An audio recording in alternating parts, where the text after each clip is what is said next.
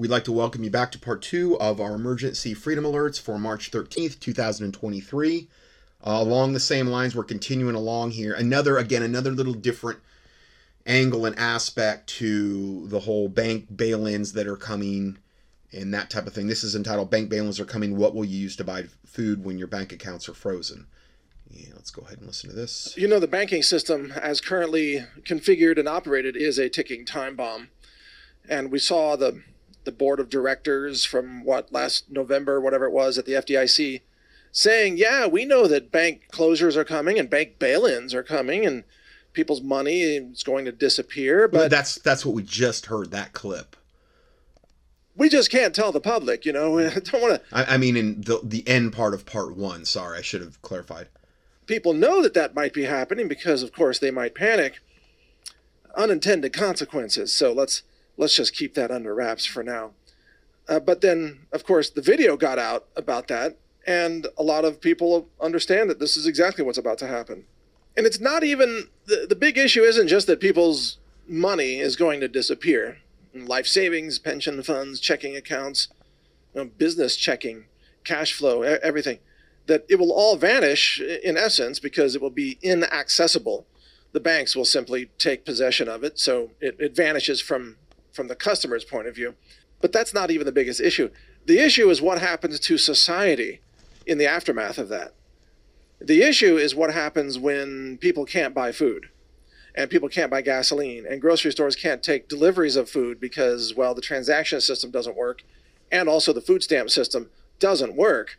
And think about the, the hyper-privileged, typical American that's on food stamps right now believing that the government owes them this money. And that if they don't get that money, oh, they're, they're going to tear something down. You know, they're going to set fire to something. They're going to wreck the retail establishments. And so that's what you're going to see are mobs all over the cities trashing everything, every retailer, every restaurant in some areas. Yeah. Where big, big cities are the last place you want to be when this stuff starts to go down. Have the most, you know, radical left-wing groups of people. Those areas will be hit like this. And they'll just go door to door, tearing up or burning down everything they can. Mm-hmm. Yep. Obviously, don't be in those areas. But then the question becomes, what will people turn to? Because in rural areas especially, people will still need to buy and sell and trade. And while the currency is on life support because the banking system is frozen, people will find ways, local ways, to trade. They're going to trade. Because it's a natural human thing. It's it's an organic process to trade with your neighbor. Because obviously you might have chickens or chicken eggs and your neighbor might have beef or might know how to load ammunition or, or what have you. So people are going to trade, even services and so on. Your neighbor might be a plumber, whereas you know how to change a tire. Who knows? Of course, in the cities, in, in, in the uh, woke cities, nobody knows how to change the tires. So uh, there will be no services offered other than maybe prostitution and, and, and, you know, like drugs, street drugs and things like that. But in rural areas, there will be practical things that people can barter. And so that's the very first thing that's going to spring out of this is barter. People will barter garden vegetables, garden seeds, chickens and chicken eggs and beef. And they'll barter gasoline and diesel fuel, which is also why it's a good idea to have extra, right? They'll barter engine oil. They'll barter tires and firearms and ammunition and everything that you can imagine. And that will keep a lot of people going for quite some time because especially more practical-minded, rural living people, they can get by in hard times much better than sort of mostly city people who are dependent on the system, who go buy food, you know, every other day and they don't have much of a pantry and they don't really know how to do anything, or they just order Uber Eats or something. They just eat out all the time. They don't really have the practical skills. So you're going to see a very strong polarization uh, in the after effects of this. You're going to see some areas that will do okay. They will turn to barter. And then other areas that will be in a state of total collapse and chaos and lawlessness. And obviously, those areas will not be survivable by a lot of people, and you don't want to be anywhere near those areas. Now, it won't take long before you start to see silver in this scenario. You'll see cash at first. you know, some people still have some cash, but the cash won't go very far. It won't last very long because there's just not enough cash in circulation to handle all the need of buying and selling and trading. So you're going to start to see uh, pre nineteen sixty-five coins, which are the ninety percent silver coins, roughly. Uh, quarters, dimes, nickels, and so on. And then you're going to see silver rounds or one ounce silver coins. Mm-hmm. And you'll also start to see various renditions of gold coins. You'll have one ounce gold coins, half ounce, you know, quarter ounce, one tenth ounce, and so on. You will see this more and more frequently. And people will become more. Just remember, though, with the gold coins in particular, they can be counterfeited, and that has happened. It's been a big problem. There are, um, if you go to a, a reputable dealer for bullion, gold coins, these types of things, platinum, they should have a device that they put the coin on and that will tell you exactly what it is and um, how pure it is. They've, those devices exist, okay? Ideally, having one of those devices, if you had precious metals and you were wanting to barter, ideally having one of those devices would be beyond ideal, because you could actually be somebody that um, has one, and when very, very few other people have had the foresight or the knowledge to even have one of those, or maybe the money. They're not overtly outrageously expensive, um, but if you were going to do barter with somebody and they and they brought you gold coins, you could check them for to see if they were literally legit gold coins or if they had platinum. This device will tell you what it is. I mean, silver, gold, platinum, uh, palladium, I believe it does. I don't know the name, but you could look at you could look it up online. They exist, and like most reputable places that you would would already be doing this. Like when you go to buy, okay, let's say a one ounce round, you would want to you would want to verify, and they'll they'll put it on the device, and it'll. I mean, the device doesn't know what you're putting on it, but it does know. In other words, it's not like they're pre-programming the device and it's spitting out a pre-programmed thing. You, you you you can take the gold coin, put it on there, and then do a platinum, and it'll it'll tell you if it's real to the purity and all that other stuff.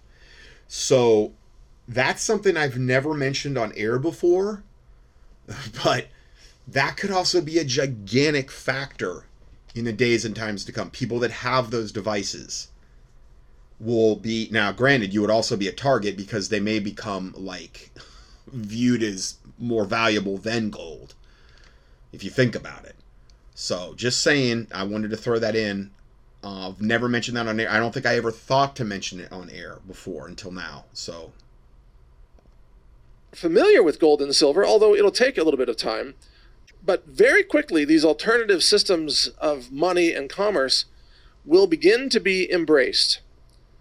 And in some areas, like, of course, let's say left-wing cities, they will try to outlaw gold and silver and, of course, ammunition and so on, which I guess they've already outlawed open trade of that in California. And this will cause their citizens to be left in a helpless and hopeless situation. More chaos, more suffering, more destitution, as the government promises to rescue you. Here, have this digital money or whatever, so they can spy on you.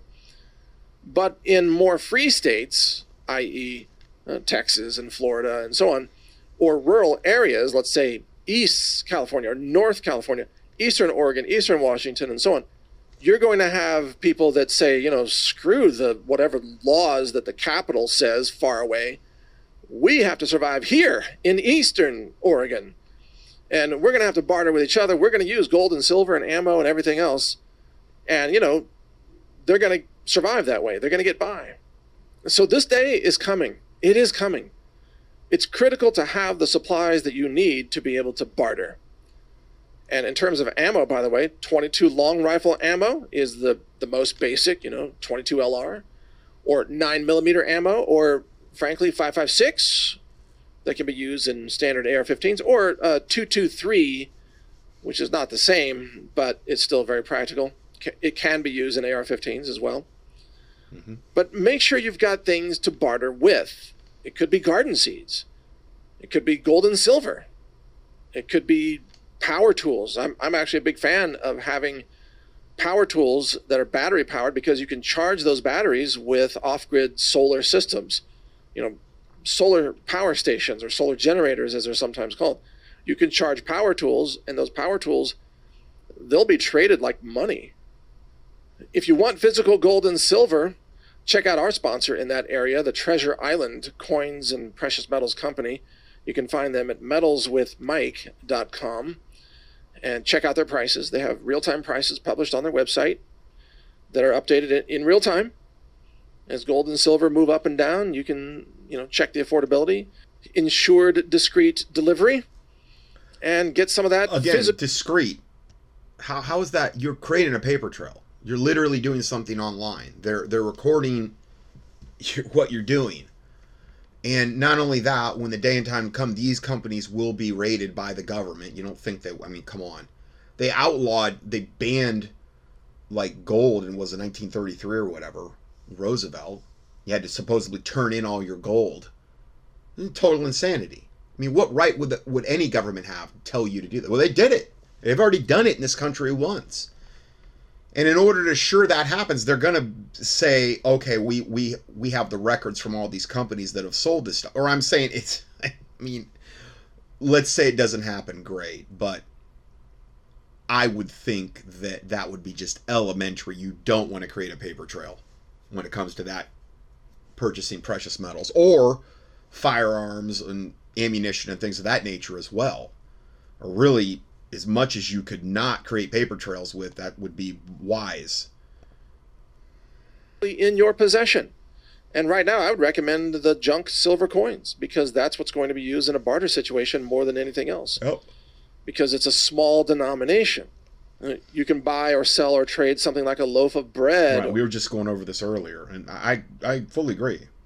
A quart of oil or a gallon of, you know, diesel fuel or what have you. So just get prepared in every way you can. And watch more of my videos at prep with mike dot com. Thank you for listening. Get ready. I'm Mike Adams, the Health Ranger, also natural news dot com and brighteon dot com. Take care. Okay, so the next report is, uh, and it, it relates heavily to this subject, because this is just all part of the order out of chaos. This was just published thirteen days ago. And Wall Street Journal confirms our warning, power grid infrastructure is, is being deliberately dismantled to collapse America. This is just one of the many ways, the, the myriad of ways that they are dismantling this country. We're, we just happen to be talking about the banking collapse, but there's, I mean, probably over a hundred different ways that they're actually trying to collapse the com- country from different angles as well. A quick update on the sabotage of the infrastructure in North America. The Wall Street Journal has come out with a story that confirms exactly what myself and Alex Jones and others have been warning about, which is the deliberate dismantling of the energy grid. Of course, the food grid's also being sabotaged on purpose, but the power system takedown is now recognized by the Wall Street Journal. They did an S O S article saying that the shutting down of these uh, coal plants and natural gas plants, has, there, there's no replacement for the shutdowns. Mm-mm. And they're just taking capacity out of the power grid with no plan to ever replace it. And the specific grid region that they're talking about in this Wall Street Journal article is, it's kind of the, the Northeast grid. I know it's not just one grid, but it's a, it's a region that spans from Illinois uh, all the way to the East Coast, the kind of the Northeast area. So it's a massive area, and they simply will not have the electrical uh, capacity to power the homes and businesses and industry for that entire area. They're going to start having uh, rolling blackouts, just power grid, just brownouts and blackouts. Like, hey, you just don't have power for eight hours a day. You know, good luck running your restaurant or, or good luck uh, doing dishes or laundry in your home. You're just not going to have power. But this is all being done on purpose. That's the thing. And it's all being done in the name of green and, you know, climate. You got to save the climate. Well, they've decided already that the way to save the climate is to dismantle human infrastructure, to take down civilization. And when the Wall Street Journal finally gets it, which just happened, you know that it's becoming so obvious they can't cover it up anymore. I mean, for years they say, oh, it's a conspiracy theory. No, it isn't. They're literally dismantling the power grid infrastructure. But that's just part of this story. Uh, by the way, no wonder more people are coming to Texas, because Texas has its own power grid, and Texas has the energy to power the power grid. This is why Texas is the future of America, because Texas will continue to function. A lot of other regions will just have no power, in like portions of California on the West Coast, Oregon and Washington, and much of the Northeast and so on. I mean, it's going to be the, the states that have power will be in the Midwest and the South, you know, like Florida, uh, Texas and Arizona, Utah, Wyoming. I guess that's not the Midwest, but you get the idea. Uh, plus the Midwest will also have power. But the East Coast, especially the Northeast and the West Coast, the days are coming when there's no reliable power. I mean, you'll have power sometimes whenever they want you to, but not all the time. And remember this when they push you to buy an electric vehicle. Yeah, sure, they want you to buy an electric car because they know you won't be able to charge it, because they'll just turn off the power. Oh, good luck. And then they'll have a power emergency, and they'll even say you're not allowed to charge an electric car. And since they can monitor your electricity usage with the smart meters, you're screwed no matter what. You can't sort of surreptitiously charge your car. They will know, and they will fine you or arrest you or just shut off your power. Whereas if you have a gasoline engine, you can just drive to the gas station, you know, shell out some cash, get some gas, and even you can store gas, you know, or diesel. And there's nothing that the establishment can do about that. They can't limit you if you have a combustion engine, which is why they're trying to get rid of those. But there's another element to this that's just critical to understand. You know, there were uh, three fires in Mexico at uh, oil refineries, all owned by the same company. And these fires all happened, I think, last Thursday, and they were sabotage fires. That's what's very clear in all of this. They were sabotage fires. So someone was trying to take out the oil refinery capacity in Mexico. And if you start to ask the question and dig into it, like, who wants to do that? Well, it turns out that Mexico was selling gasoline very inexpensively to North America, specifically in places like Texas. And the Biden regime doesn't want Americans to have affordable gasoline for all the reasons that are probably obvious at this point. So it looks like, and we can't prove it yet, but it looks like the same black ops teams run by the deep state government that are running around setting fire to the food facilities are also setting fire now to Mexican refineries. They're literally operating in Mexico, carrying out arson against oil refineries in Mexico as a warning to say, hey, if you don't stop selling cheap gas to Americans, we're going to burn your infrastructure down. It's exactly what they're doing. And remember, there have been a lot of mysterious fires in America of uh, oil refineries, such as the one that was shut down in uh, Philadelphia, and also the L N G port, liquid natural gas port, that blew up, I don't know, a year ago or something in Texas, I think, or one of the Gulf Coast areas. Uh, yeah, I think it's in Texas. And that's only now coming back online. So are you getting the picture yet? We have a government that has come to the conclusion that, that just policies alone and executive orders alone can't shut down the infrastructure quite enough. So they're resorting to terrorism, to arson, sabotage, terrorism. So yeah, it's a, it's a regulatory attack, and it's a terrorism attack on the energy infrastructure.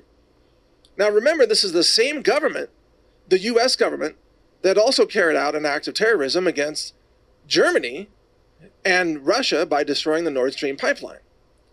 I mean, think about the enormity of that. They blew up the infrastructure pipeline that serves uh, businesses and households and even government offices and industry to cripple Western Europe. And it has crippled Western Europe like never before. We're talking massive layoffs and shutdowns of industry with no potential future.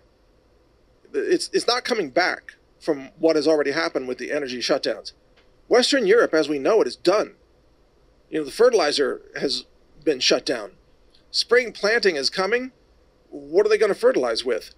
The food scarcity across Western Europe will be felt over the next several years.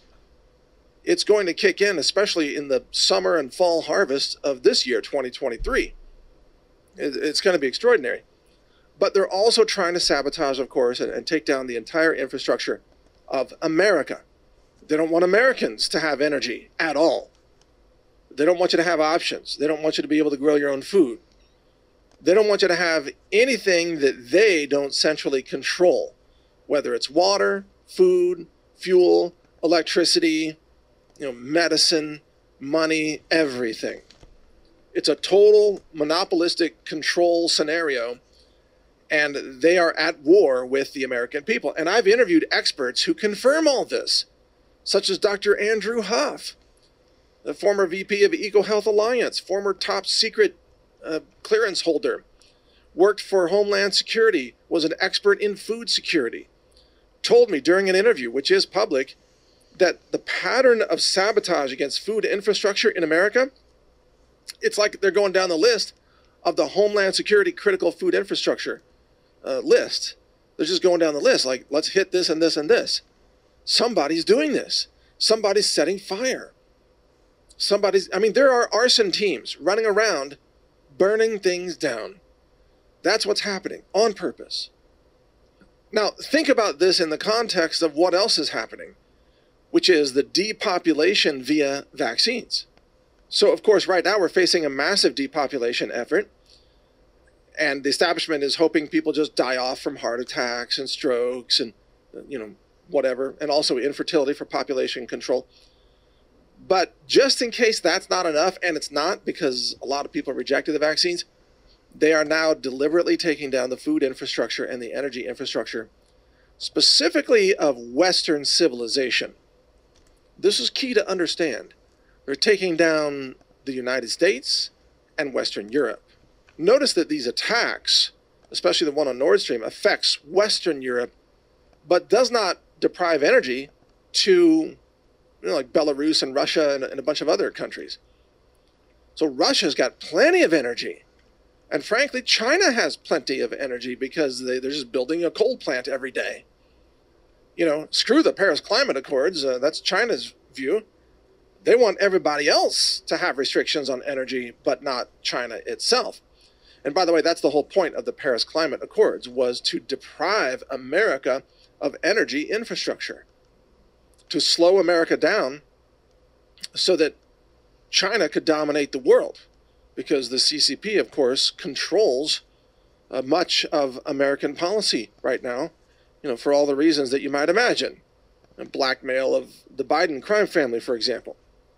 So we are living under, all of us, we're living under a terrorist regime that is absolutely, meticulously taking out the very things that keep civilization alive.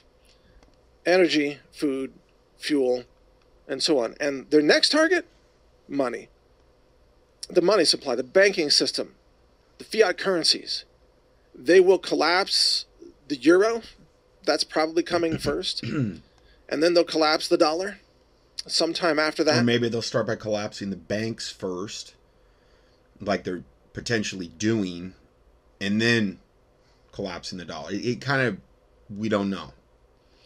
And you will be left with no option, at least unless you understand, you know, things like gold and silver or crypto or barter or things like that. But you'll be left with no official option other than a central bank digital currency. That's what they'll say, that you have to sign up for this central bank digital currency, mm-hmm. or yep. you won't be able to engage in banking whatsoever. Exactly. That's what they're going to try to roll out. And then once you sign up for that, guess what? Well, then you have to uh, you have to meet the social credit score in order to access your money, right? So if you criticize, it's just it's the ultimate trap, and it's the ultimate trap that eventually leads us into the New World Order and the mark of the beast. this C B D C, which we're all, obviously, I've just shown you really several ways today they're trying to set us up to get us into that.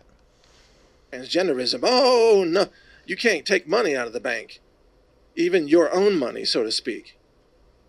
You've mm-hmm. been locked out. So right. That's exactly what's coming. And that's why people need to understand the importance of having off-grid solutions for all these things. Food, energy, money, medicine, you name it. And I've re-emphasized that, you know, again and again in my books and my reporting. Have off-grid solutions for everything. And of course, I have a free downloadable audio book on this very point. It's called Resilient Prepping. And you can download it for free at resilient prepping dot com. R E S I L I E N T, Resilient. There you go. There's another free resource. And I think what he does along these lines is great. I've cautioned you about the other areas where I believe him and Alex Jones are ultimately going to lead their listeners. I've cautioned you many, many times. But there's a lot of great resources, you know, on both of their websites, really. But really, Mike Adams has the most free, really good resources about prepping and this type of stuff uh, of anybody that I know of. prepping dot com. Free transcript as well, printable transcript. You can print out, uh, you can download all the audio files, their M P three files, get it on your desktop and save those files, put them on a hard drive, put them on a thumb drive, give them to people. You know, put them on uh, torrent sites, spread them around. It's, it's all good. Get this to as many people as possible. Because the only people that are going to be free are those who have off-grid solutions. Because they are burning down the infrastructure, folks. They are burning it down. Mm-hmm. And you can live on, frankly, a, a much smaller amount of energy if you've got some backup systems. It might be some solar panels. It might be a solar generator. It might be uh, having your own water collection system, like a small rooftop collection system. I mean, it's trouble, it's costs, and it's time and effort, but you can grow some of your own food, right? You can you can get by if you have the knowledge, and that's what I teach in that book, Resilient Prepping. So download it. If you haven't listened to it yet, give it a listen. You're going to learn survival skills that will keep you alive as we are living as victims under international government terrorism against the citizens of the West. That's what this is. This is attempted genocide against every living person uh, living in Western countries in order to just eliminate them from Earth, frankly, and let the communists dominate the planet. So thank you for listening. Mike Adams here, the Health Ranger. Okay. So we have that. Um, I wanted to kind of get that that information in there as well. Let's keep going here. Uh, the next report is, uh, listener sent me this, long-time listener, and the listener comment, Australian tyranny in smart cities. This is a not from Australia. We all should be educating ourselves with gusto on what smart initiatives are being proposed, considered, and implemented in each of our communities, and to act to intercede, repel, and prevent them. Now, again, this is what um, this is from Australia, and it's a flyer, and I'm going to read you the flyer. It says, what smart cities really means for you. Now, considering the next report I'm going to cover about smart cities that are actually starting to pop up in America. Now, I'm not saying they're to this point, and I'm not saying they're being advertised to this point. In fact, you're probably, in Australia, they're not advertising them. This is telling you what they really mean, though. This is this is telling you, when you see these things about fifteen-minute cities, smart cities, basically the same thing. I've already reported on that, that they're actively starting to implement it in Europe. Um, they're prisons. Ultimately, at the beginning, they probably, at least in America, won't be prisons where you'll you'll have to have a pass to get in and out of, and, and you you'll you know, like they are being proposed in Europe, where you're basically locked in and you have to have multiple passes to even get out. Um, it's so Big Brother and totalitarian. There's cameras everywhere monitoring you. And it's all under the guise of appeasing Mother Gaia and climate change and all the other garbage lies that they're promoting. It's all about enslaving us is really what it's about. So what smart cities really means for you. As of May of twenty twenty-two, there will be smart city governance initiatives in more than thirty-five countries worldwide. This is from the World Economic Forum. What does it mean? Digital I Ds, real-time data, tracking, twenty-minute travel limit without a permit, no more camping holidays by the river, no more weekends away, no more choosing which doctor you want to see, no more choosing which school your child will attend. All your money, shopping, travel, entertainment, daily activities, and carbon footprint will be tracked and monitored by your dig- digital I D. If you exceed any regulation set by the government, you will be denied access to everyday activities. You will be punished. All local councils have already agreed to bring in the smart cities agenda. Now, this is in Australia. Um, but remember, this is already going on in thirty-five countries, and, and it's going on in America. It's just not as far down the road as Europe and Australia are. Does this sound like the Australia you know? Does this sound like the future you want for you and your family? Did you sign up for this? If you care about these things, stay and share and stay informed. Join a local community to be part of the conversation. It's time to stand up for ourselves and the future of our country and to pray against this wickedness um, before it's too late. And simple things make an impact. Let your local council know what you want. Say no to a digital I D and a China-style social credit system. Do not support cashless businesses and use cash wherever possible. I have been saying that for way over a decade. Um... Because they're always monitoring this stuff. And they know when they get to a certain threshold where nobody's using cash, that's the green light for them to implement this. It's how they gauge it. It's beta testing. And at the same time, I got this report this week from a longtime listener. And this is like literally the new the, the website I check. It's so weird because I monitor my hometown. My hometown's Fort Myers, Florida. It's where I grew up. I mean, I, I was, like I said, I was born in Salem, Ohio, lived in um, Ohio till I was about four. And um, my parents um, moved us, moved me to Fort Myers, Florida, where I lived, I mean, essentially till I moved up here to North Carolina. I, I was in chiropractic college in the Atlanta area for about four years. And I, I was out of the area a couple times for brief periods, but essentially from, you know, the age of four until, you know, I moved up here, I don't know, about around forty-ish, that was my home. And the thing about it is even when we got there, when I was four, Fort Myers, the Fort Myers area was always like top ten in the nation in growth, it seemed like, almost every single year. Construction, growth, Fort Myers, Cape Coral, Naples, Bonita, the whole nine yards. Okay, this is where that hurricane just went through, the really, really bad one, okay, that, that hit. This comes from the local N B C two News, which is the, the website I check. I don't check it near as often as I would like to, but Fort Myers, Florida aims to be a fifteen-minute city as population increases. Now, they're they're presenting this just pixie sticks and buttercups. Oh, it's all wonderful. You're going to be able to get wherever you want in fifteen minutes. You can walk there. You can ditch your car. Yeah, you can't flee anywhere. Yeah, we got you trapped like a rat. But, you know, you can go get your groceries and get your dry cleaning and all of this other stuff, and it's going to be wonderful. You'll be in a nice little Big Brother environment. It, it's all this that I just read you. Real-time data, track it. Maybe not initially, maybe not right off the bat, but guaranteed it is a trap.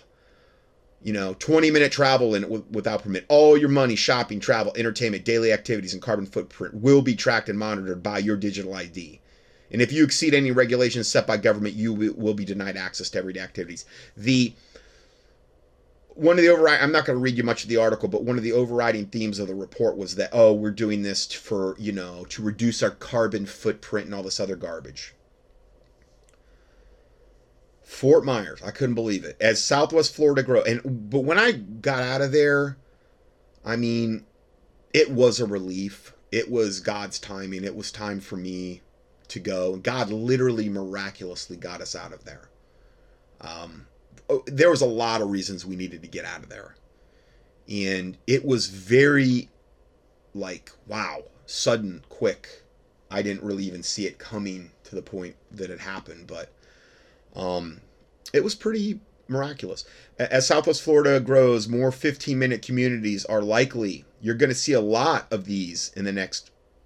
They're just calling them fifteen-minute communities. They're not calling them fifteen-minute smart communities yet. That'll be that'll be once they bait and switch you, because they'll get in there and they probably won't have all the Big Brother stuff going on initially, like they probably are, like they will be in Britain and in and in Australia. I think I think I mean I'm sure it'll be Big Brother, but it won't be as Big Brother. Then the, once they got you locked in, and they get people used to the concept, that's when the trap springs. You're going to see a lot of these in the next three to five years. Um, I think it's going to be a lot better to improve the quality of life for so many residents. So again, a lot of times I say this stuff so because I know my listeners would know better about this, but maybe there's somebody you know that is thinking about doing this. I have always, I mean, I don't even like subdivisions. I don't like any of that stuff where I am cordoned in um, with, you know, in that type of environment.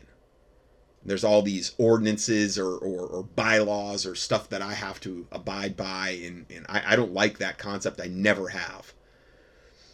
So, um, let's see. I think it's going to be a lot better to improve the quality of our life for so many residents, even though it's going to do the exact opposite.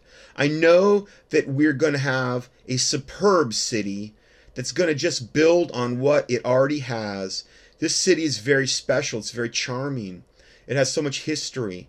It has so much personality. As a city, as a municipality, we are recognizing that that and finding more ways to bring that to light so that everybody can see that too. Oh, isn't that neat? It should be like a, a Hallmark uh, commercial or something. So yeah, if you didn't think, you know, these are already coming here to America. So um, I just saw a video. I didn't actually watch it. It's like I, I just I'm I'm being so bombarded with information I can't even. Um, yeah, the revolution against the fifteen-minute city has be. Oh, let's play this. I'm gonna go ahead and play this. Um, this just came out seven hours ago, and I'll I'll add this in. But perfect timing, totally totally of God. You less camera, get up there, boy.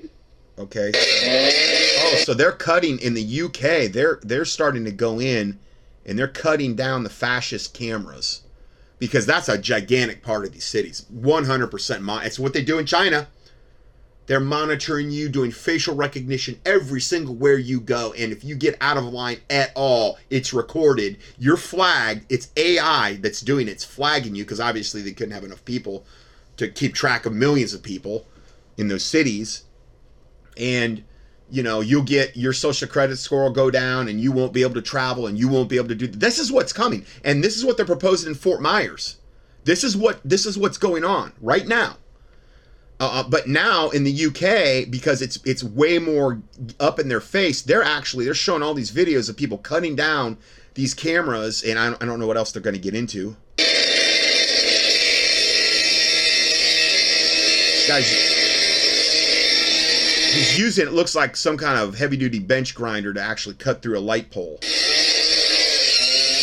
Now, I'm not telling my listeners to go out and do this. I'm just saying there is the resistance is there, and it is increasing, and people are waking up to a certain extent.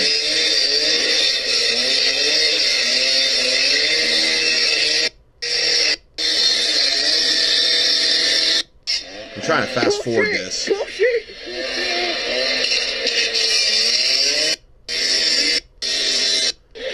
Going on for like a long time here. Oh, there it goes. So I think they're. Man, these guys are bold. I mean, people are filming them. They're not even trying to hide it. I mean, wow.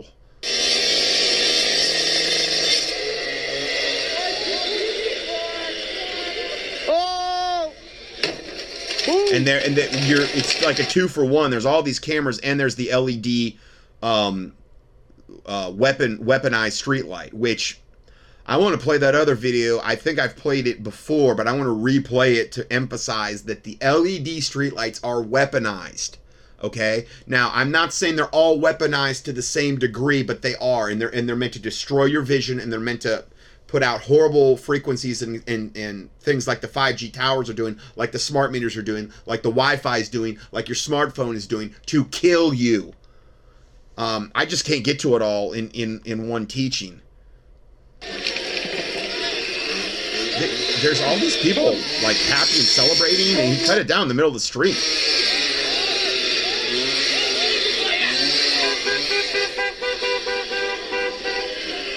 We have another East Germany situation on our hands, folks, and these commies are out of control. These communist bastards are trying to roll out fifteen-minute cities, aka movement rationing, yep. Traveling restrictions, yep, total surveillance. The good news is heroes are stepping up and doing the absolute right thing, and that is they're tearing down these cameras. They're painting the lenses. They're cutting the wires. They're smashing them. These people are heroes fighting for the next generations. I one hundred percent support people smashing yeah. these cameras. They're showing like they're putting up literal barriers in these fifteen-minute cities to cordon you in, and everything's moving that way. Any kind of new construction, even in this area, it's like, have you noticed how, how constrictive the parking spaces are now, and how like there's just medians everywhere, you can't turn around, everything's smaller? Have you noticed that? How aggravating that is. It also makes it where you're only going to want to buy a real little small tiny vehicle to even try to negotiate, because you're not going to want to have a truck because it's, you know, it doesn't even fit in the spots or whatever. It's all being done by design to cage you in and make you feel like you're a rat, and for you to adapt to that environment. This is what needs to be done. I one hundred percent support people busting down these bollards, the modern-day Berlin walls that are being erected in front of our eyes. To hell with these communists. Humanity's freedom is at stake.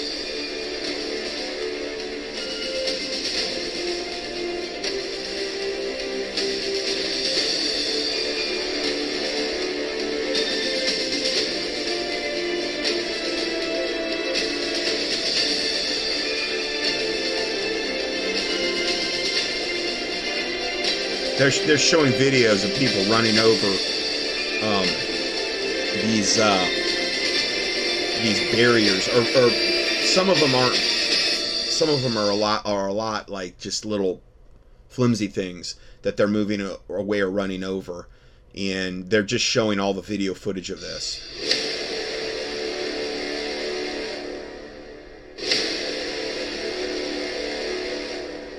It shows all the wires cutting from these cameras and um, things of this nature. So uh, that was kind of interesting timing regarding the whole thing. Um, okay, so the next report. Moving along now, I'm gleaning this time from C B N News. Now, these are the same ones that have been pushing the COVID kill shot. But again, it's it's like gleaning from N B C News or Tucker Carlson, or honestly, Mike Adams and Alex Jones at this point, um, knowing what side I believe they're gonna, they are on and are, are gonna end up pushing us toward, um, the whole good guy, Coke, Pepsi, good guy, bad guy, Coke, Pepsi, uh, right, left paradigm thing. Anyway, this is from C B N News, and but this is what they're talking about. Here's truth. New World Order, U N plan sparks new concerns of power, stru- uh, global power structure. The World Health Organization is moving forward to revise international health regulations in response to the COVID nineteen pandemic. Some member states are expressing concern over provisions of the zero-draft W H O convention agreement. Critics say the proposed agreement would give the W H O authority over health care, trade, and other aspects of our lives. Of course. Well, joining us to explain more is Reggie Littlejohn. Miz Littlejohn is president of Women's Rights Without Frontiers and co-chair of the Stop Vaccine Passport Task Force. Hi, Reggie. Before we discuss... I'm really surprised they have this on their show after they pushed those COVID kill shots the way they did, and they brought on all their fake devil medical doctors to tell you that they're safe and effective, and then they had all of their clergy, um, basically response team boys, and they're telling all their congregations to take the kill shot. I'm, I'm really surprised they would even dare to cover this. Now, this ties into U S law. What would approval of this zero draft agreement mean for people worldwide? Well, I believe that it will mean the establishment of a, a worldwide totalitarian biotech state. So these these instruments, and, and by the way, you correctly uh, characterized the zero draft as an agreement. Uh, that's what they're calling it. They don't want to call it a treaty because they are deliberately trying to subvert the United States and the other countries' treaty processes. So if it's an agreement, all it takes is a signature. It does not take going through our Senate. So people say, oh, don't worry about it. It will never pass our Senate. Well, they are deliberately subverting our Senate uh, process. Signatories must recognize, quote, the central role of the W H O as a directing and coordinating authority on international health work. What do you believe that means? Well, it, it means that the W H O is able to call the shots if there's any health uh, emergency or potential health emergency anywhere in the world. And the language that says that they have to have the permission of the country has is stricken, so that they can do it without the permission of the country. And it's not only about human health. They have something called One Health, which means that they can do it on behalf of human health, animal health, plant health, the environment. They can use any reason that they want to be able to come in and basically run run the show in terms of uh, addressing that health issue. And, and I've read the zero draft proposal. It gives the W H O authority over the global supply chain, trade, commerce, uh, through establishment of the W H O Global Pandemic Supply Chain and Logistics Network. W H O Director, uh, Director General uh, Tedros would lead that effort early on in the pandemic. You remember Tedros praised President Xi Jinping for China's efforts to control the outbreak. So your thoughts on him and his potential control of the supply chain? Well, uh, Doctor Tedros Ghebreyesus is very closely aligned with the Chinese Communist Party, and the Chinese Communist Party has absolutely outsized uh, influence at the World Health Organization, uh, which is why they were able to get away with all the lies that they did, which were just amplified by uh, Doctor Tedros. So this is uh, is not a good alliance at all. And in terms of the, the supply chains, They, they are also wanting to take um, control over the intellectual property. Like if somebody in the United States or another country develops a great vaccine, they're, they're going to be forced to share that information, which is... There's no such thing as a great vaccine, lady. Sorry. There's not. They're all wicked. They're all evil. And they're all satanic, and they're all from satanic companies that make them. So, again, you're getting a little bit of that with this. I think is bad for the the production of pharmaceuticals. I think that it's a, the intellectual property rights are, rights are very important. Yes, I noticed that in the draft agreement. And, and here in the U S, let's move forward. How is the Biden administration planning to use the National Defense Authorization Act, the N D A A, to pre-approve whatever is approved by the W H O? This is something that just came to my attention on Friday from another from an international law expert, that this uh, National Defense Authorization Act, which was rammed through at the very end of the last Congress, contains within it something called the International Pandemic Preparedness Act. And I think most people in Congress don't even know about this. Um, but that act contains a loophole in it, which he argues, and I agree, would makes it that whatever the World Health Organization passes is automatically made law in the United States, again, subverting our, our Senate. So this needs to be opposed. And in fact, I think that the entire World Health Organization attempt to take over the world, really, um, through vaccine passports. That's another thing that they want to do. Um, the World Health Organization, if these things are passed, will have the ability to mandate in the United States how we handle a pandemic, including forced quarantines, forced mask mandates, forced vaccine mandates. Why, why should we allow Doctor Tedros, who failed so miserably in handling the Wuhan virus, uh, order us around about how we handle our own health. So I think that we should actually withdraw from the W H O, and we are calling for um, there's there's a, a, a bill that is sponsored by Representative Biggs, um, and there's also a debate right now about raising the, de the debt ceiling. I think that anyone who believes in freedom in the U S Congress should condition raising the debt ceiling on U S withdrawal from the World Health Organization. Okay, Reggie Littlejohn, president of Women's Rights Without Frontiers and co-chair of the Stop Vaccine Passports Task Force. Thank you for being with us. Okay, so we have that, uh, another aspect of this whole thing. Then we have this one. The past few days have seen certain fruits and vegetables rationed by major U K supermarkets, writes Kit Knightingly of the at Off Guardian this week, going on to list several grocery store chains where the rationing was occurring. Many, including Justin King, former Sainsbury's C E O, have jumped at the chance to lay the blame at Brexit's feet, but that doesn't make much sense since Morocco, whence the U K imports a lot of solid vegetables, obviously isn't in the E U. Further, Ireland has been affected too. Plus, we're only five months removed from France and other E U nations facing their own catastrophic food shortages. The author suggests that while one side of Brexit divide blames the shortages on the weather, the real reason for the shortages is that they have been engineered. Yeah, like all of this that we're talking about, essentially. Knightley then implies that the establishment narrative about climate change is being used to distract from the true cause of the shortages. Knightley also mentions the toilet pa paper fiasco at the beginning of the pandemic as an example of a possible psyop, or psychological operation, that created the appearance of a shortage. Here's how to create a tomato shortage, which is what they do with the toilet paper. Tell people there's a tomato shortage. People panic and buy tomatoes. Then there's a real tomato shortage. Don't be a part of it, folks, is what they're saying here. The deliberate inflation of oil and gas prices has caused a surge in the cost of producing, harvesting, and transporting crops. Additionally, the price of fertilizer has also increased due to the manufacturing shortage. Although these issues are being attributed to the war in the Ukraine, they existed before the conflict. Uh, switching gears again, and we're, we're kind of getting to the point where we're getting nearer the end here. Poison in private police and testing. The fox guarding the henhouse. Norfolk Southern destroys East Palestine. BlackRock Vanguard having ownership in Norfolk Southern Railroad. Reporter Jeremy Lafredo reports on the Gray Zone from for the Gray Zone, that's the organization's name, from East Palestine, Ohio, where Norfolk Southern's detonation of a train film, filled with vinyl chloride has poisoned the town's waterways and left residents wondering if they have to permanently relocate.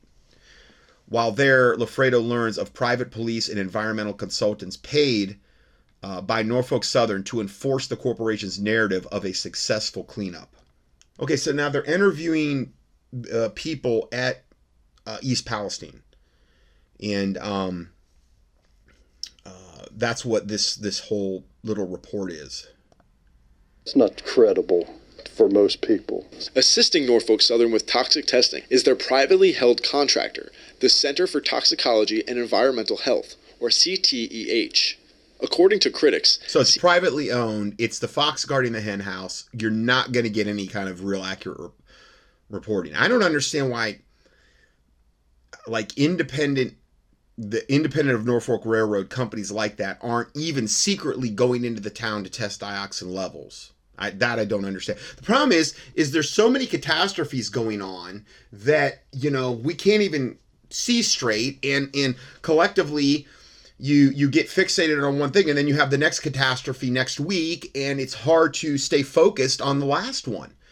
And people's energy gets split up and diverted. I mean, this whole ministry right now is, is like, I'm just trying to keep up with all the blazing forest fires going on constantly and all the different ways they're trying to kill us collectively, um, mostly in America in my particular case, because that's where I live. But, I mean, this is going on to a certain extent all over the planet. And it's it's it's impossible, really, to try to keep up with it all. C T E H has a history of minimizing the effects of environmental disasters to satisfy their corporate clients. Of course. C T E H was at the center of several environmental disasters, including the B P oil spill. According to a toxicologist that spoke to the New York Times, C T E H's environmental studies and toxicology tests are designed to meet the goals of its clients. Quote, they're paid to say, everything's okay. The Norfolk Southern YouTube account recently posted a bizarre, seemingly promotional video for C T E H. Sarah Burnett is a toxicologist with C T E H, an environmental consulting firm. She's one of dozens of scientists in East Palestine helping answer those questions about air quality. So what do you say to them? What is that answer? I say to them that we have detected uh, no vinyl chloride or other constituents related uh, to this incident in the air. And are, are, are you serious? She has got the audacity.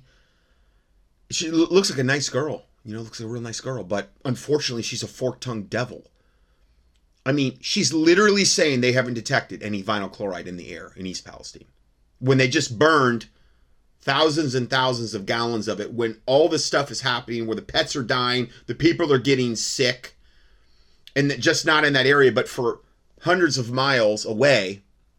And she has the audacity to lie like a rug. I mean, it's just unfathomable, this, what she's saying. All of our air monitoring and sampling data collectively do not indicate any oh. short or long-term risks to them, their children, or their family. I mean, how how incredibly bad could you lie? That's got to be one of the worst lies, set of lies I have ever heard out of. I mean, no, there's there's no problem whatsoever. We just burned thousands and thousands of gallons of this toxic stuff, and it poured over everybody, and they had to evacuate the town, and, you know, the pets are all dying, animals are sick, getting dying, humans are getting sick and dying. There's no risk to anybody, though. No long-term risks either. No. Everything's just as good as apple pie. Also taking the lead in preparing testing and analysis for the E P A is another private contractor with an arguably even more controversial history. Their name is Tetra Tech. The news that Tetra Tech has been hired by the E P A to handle this environmental disaster does not exist. But page three of the E P A's air safety results expose this unsavory reality. Tetra Tech is owned by the same main shareholders as Norfolk Southern, BlackRock, and Vanguard. Tetra Tech is being sued by the Department of Justice. So these big multinational horrible corporations are all in on it too, and obviously they're all in on, you know, the whole order out of chaos, you know, kill, rape, steal, destroy, in order to bring in the satanic New World Order. You know, that's what this is all about. For providing entirely fraudulent soil samples to the E P A in order to protect their client, the U S Navy. This willing attempt for the supposed environmental group to sweep a toxic radiological disaster under the rug has been called, quote, the biggest case of eco-fraud in U S history. Yeah.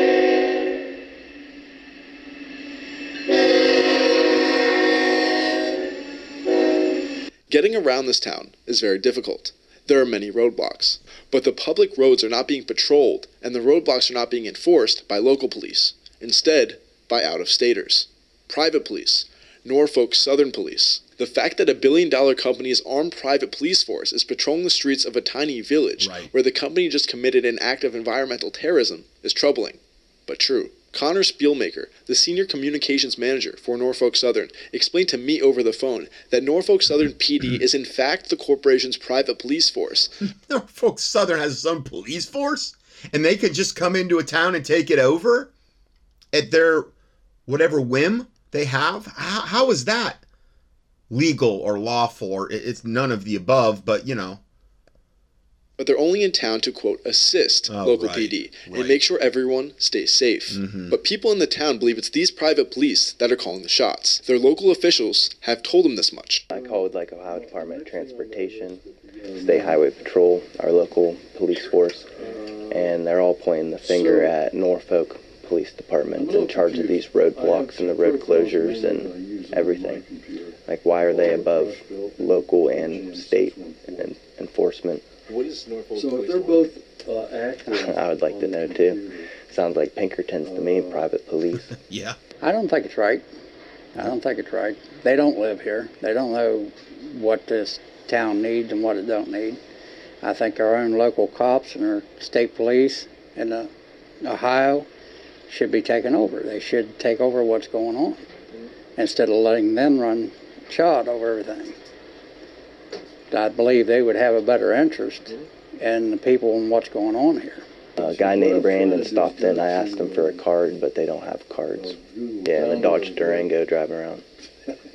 It's an unmarked Dodge Durango, souped up with red and blue lights, out-of-state plates.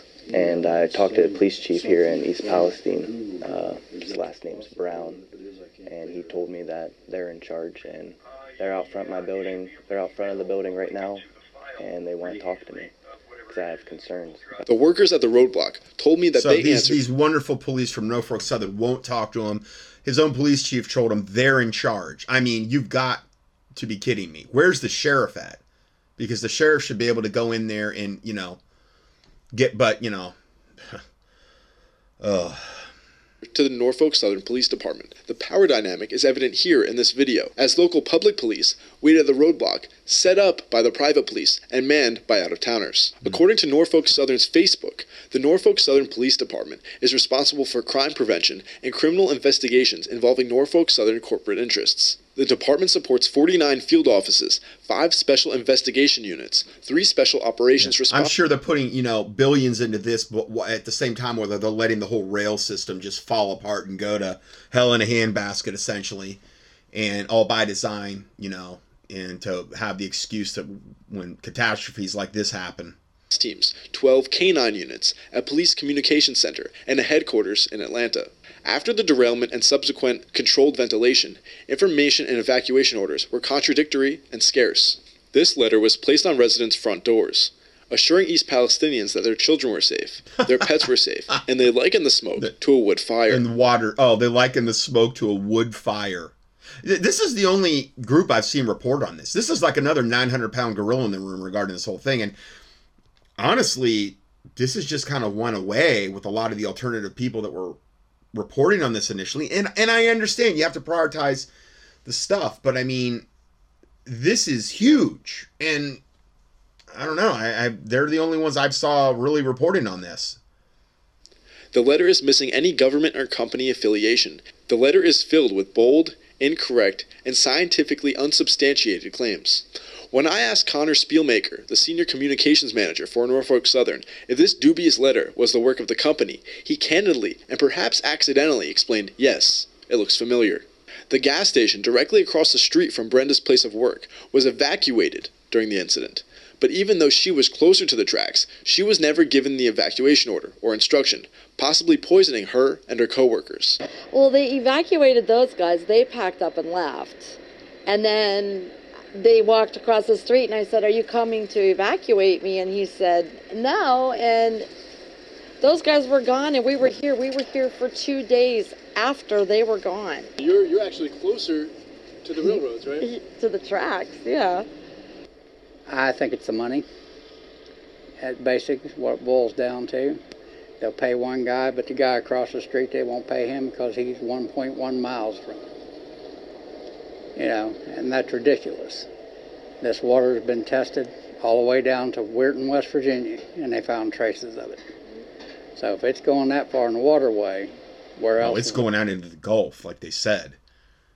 I mean, it's going to make it all the way down. Now, granted, it will, by the time it gets there, it won't be the same concentrations, but still, it's going to, a lot of this is going to ultimately end up in the Gulf via the Mississippi River. Their main concern was to get the railroad, the rail line open, so they could move freight. Right. That's all they cared about. When the guy from Norfolk Southern came on right after it happened to talk about, you know, their plans, the first thought that came out of his mind, mouth was, you know, they're going to get this all cleaned and opened up and the tracks down and get the trains running. There was no talk about, well, you know, we're going to find out what people need. And, you know, people were thrown out of their houses. I mean, they couldn't stay there.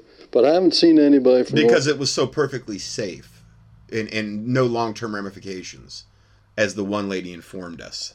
Southern come in and say, hey, you know, how's this affected you? Now, I should say, you know, calling her a fork-tongued devil probably isn't right, because maybe she literally has drank the Kool-Aid, and maybe she literally um, is a nice person that is just being fed horribly bad satanic information, and she believes it because she believes in her company. I don't know. So I'll give her that benefit of the doubt. The fact is, remaining though, is she is a mouthpiece for Satan, whether she's aware of that or not. And um, yeah, I'm just saying, so. Financially, here's a check. You know, put your money where your mouth is. Don't spout all this. Yeah, but the, the whole money thing, how, how do you equate money and dying? Or, or your family dying, or are you, are you having twenty years cut off from your life? How how do, how can a paycheck really fully um, equate? How can you equate that to that? You, you can't. And they did it all by design on purpose. So I mean, you know, baloney and you know feel good stuff, and nothing really happens. People are still stuck in the motels and in their relatives' house. And uh, you know, it's just total, total inconvenience, and not getting much help.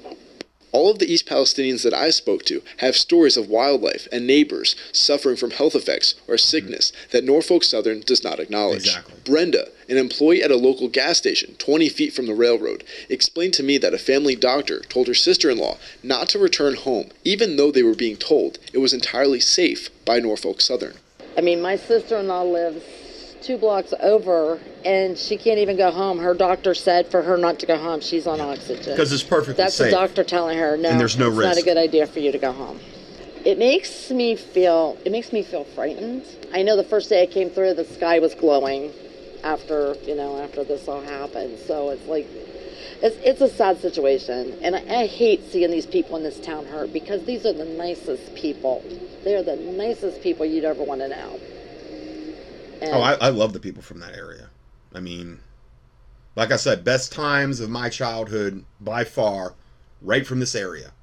The the town over from East Palestine is Columbiana, where my dad and my grandparents and that side of my family and the Johnson side, that's where they grew up. My mom was in close by, it was, it was in Beloit, Ohio. And my mom and dad met, I think when they were around in their twenty or twenty-one, around there.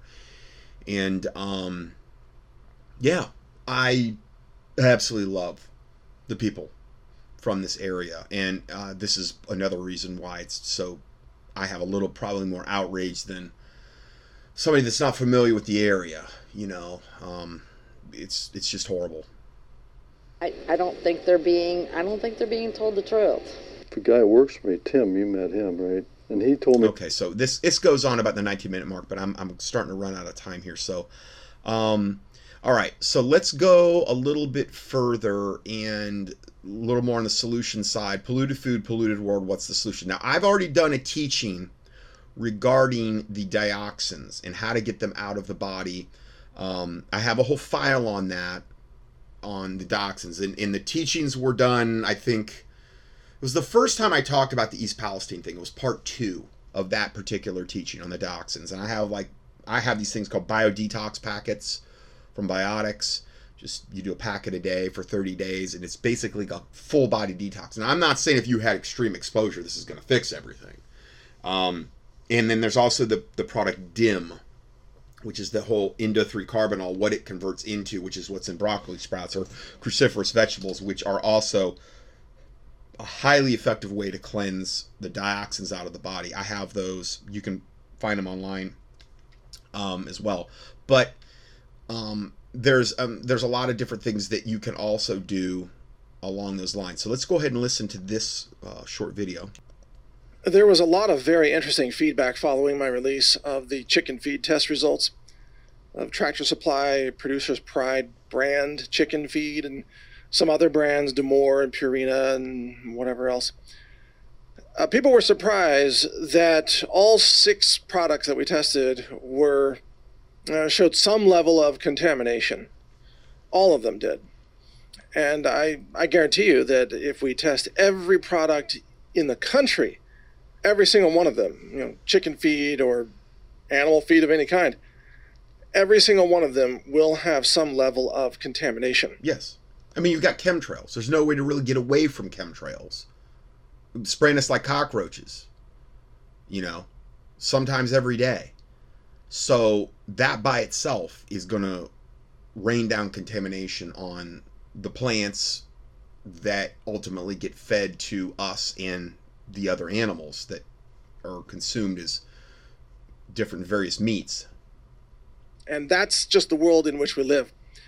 And I don't know why, but I guess a few people thought that all the food is pristine and clean, except for every once in a while, there's one lot that's heavily contaminated and it really, really stands out, you know, a hundred times higher.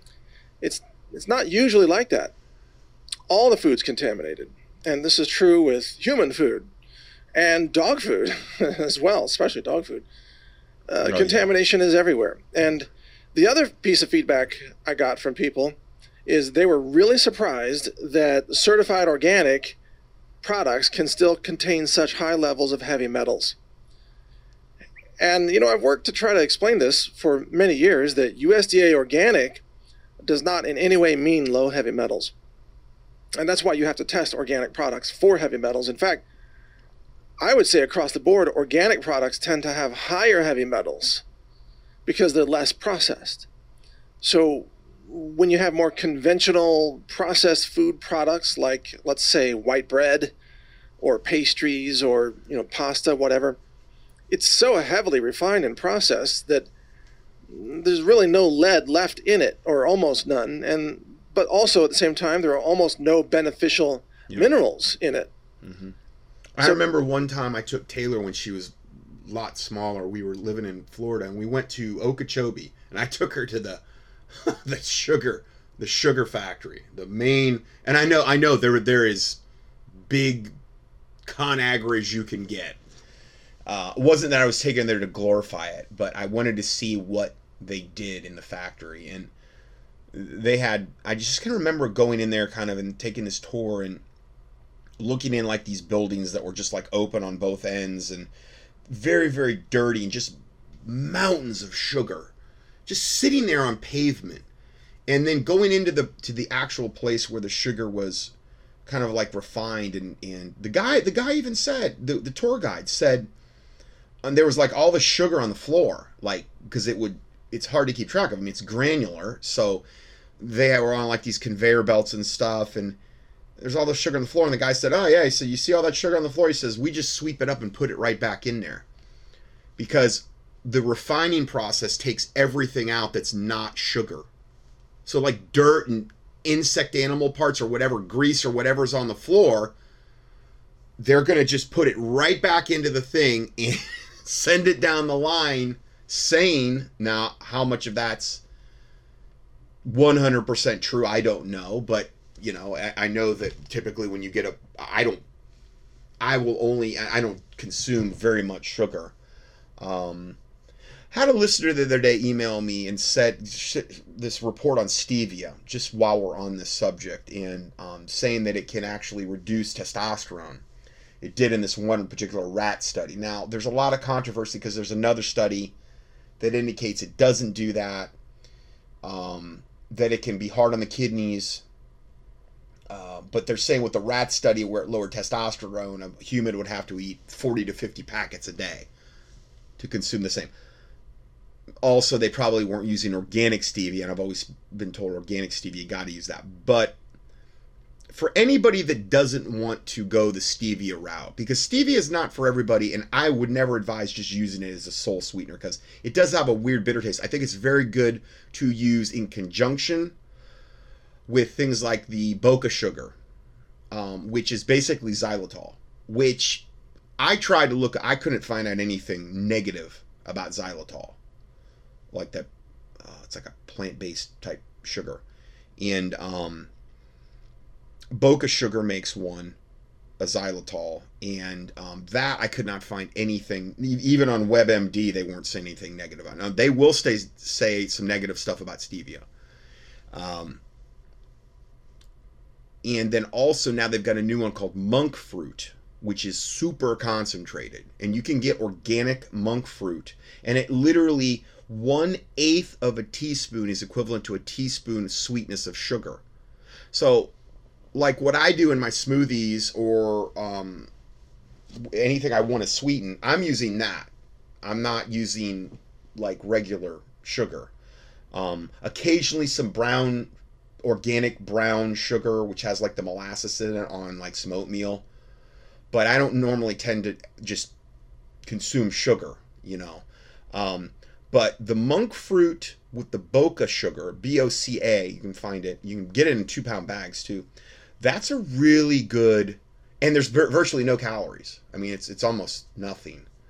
Um, really nice taste, and there's none of the bitterness with stevia. I just wanted to throw that in just because I had recommended stevia, and I wanted, you know, I found a study where it was actually saying it was beneficial, another medical study.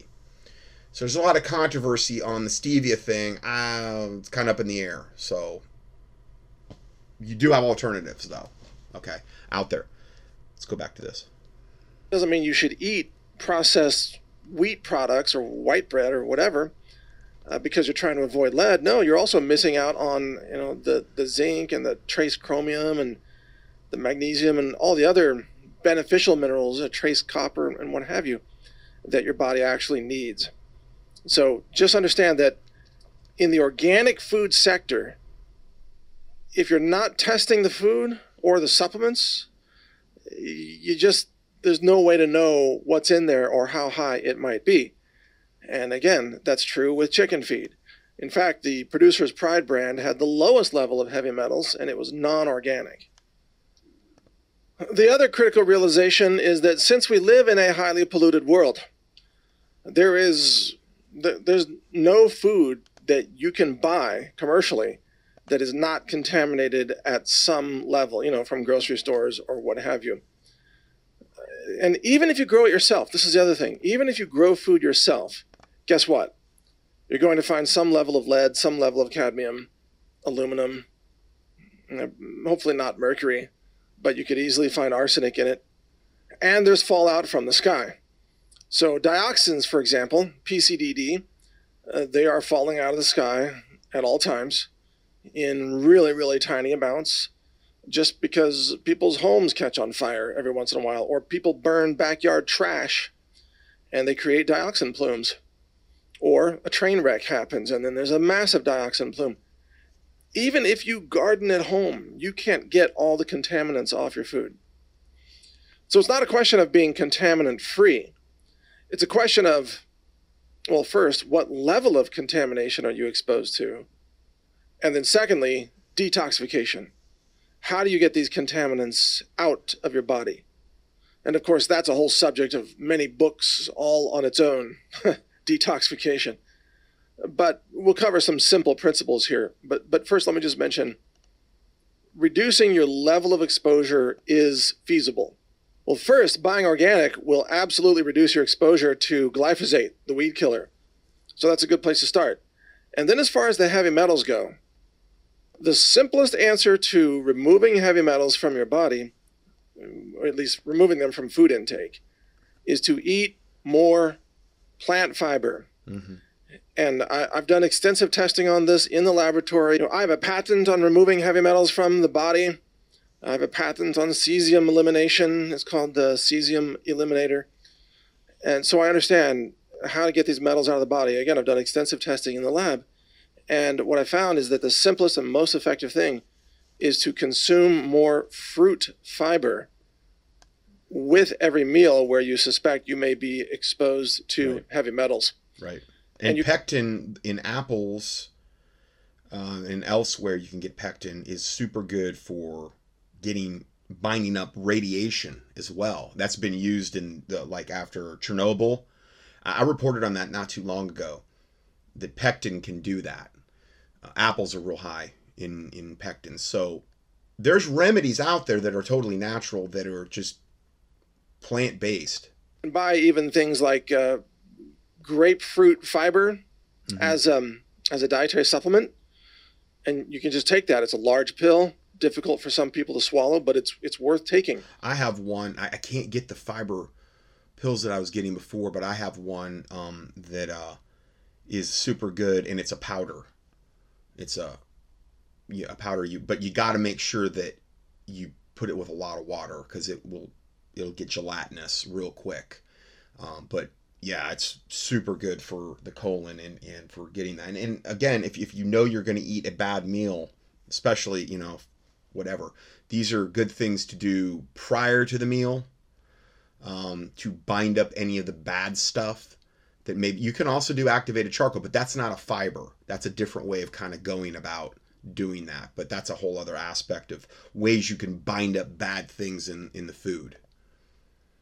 You can take a supplement like that every time you eat any kind of a meal that contains meat, cheese, or dairy of any kind, or anything that you might suspect has heavy metals. But the thing you wouldn't want to do is take supplements with that, because the fiber would also bind to the supplements and render them somewhat inert, or at least make them a lot less usable in the body.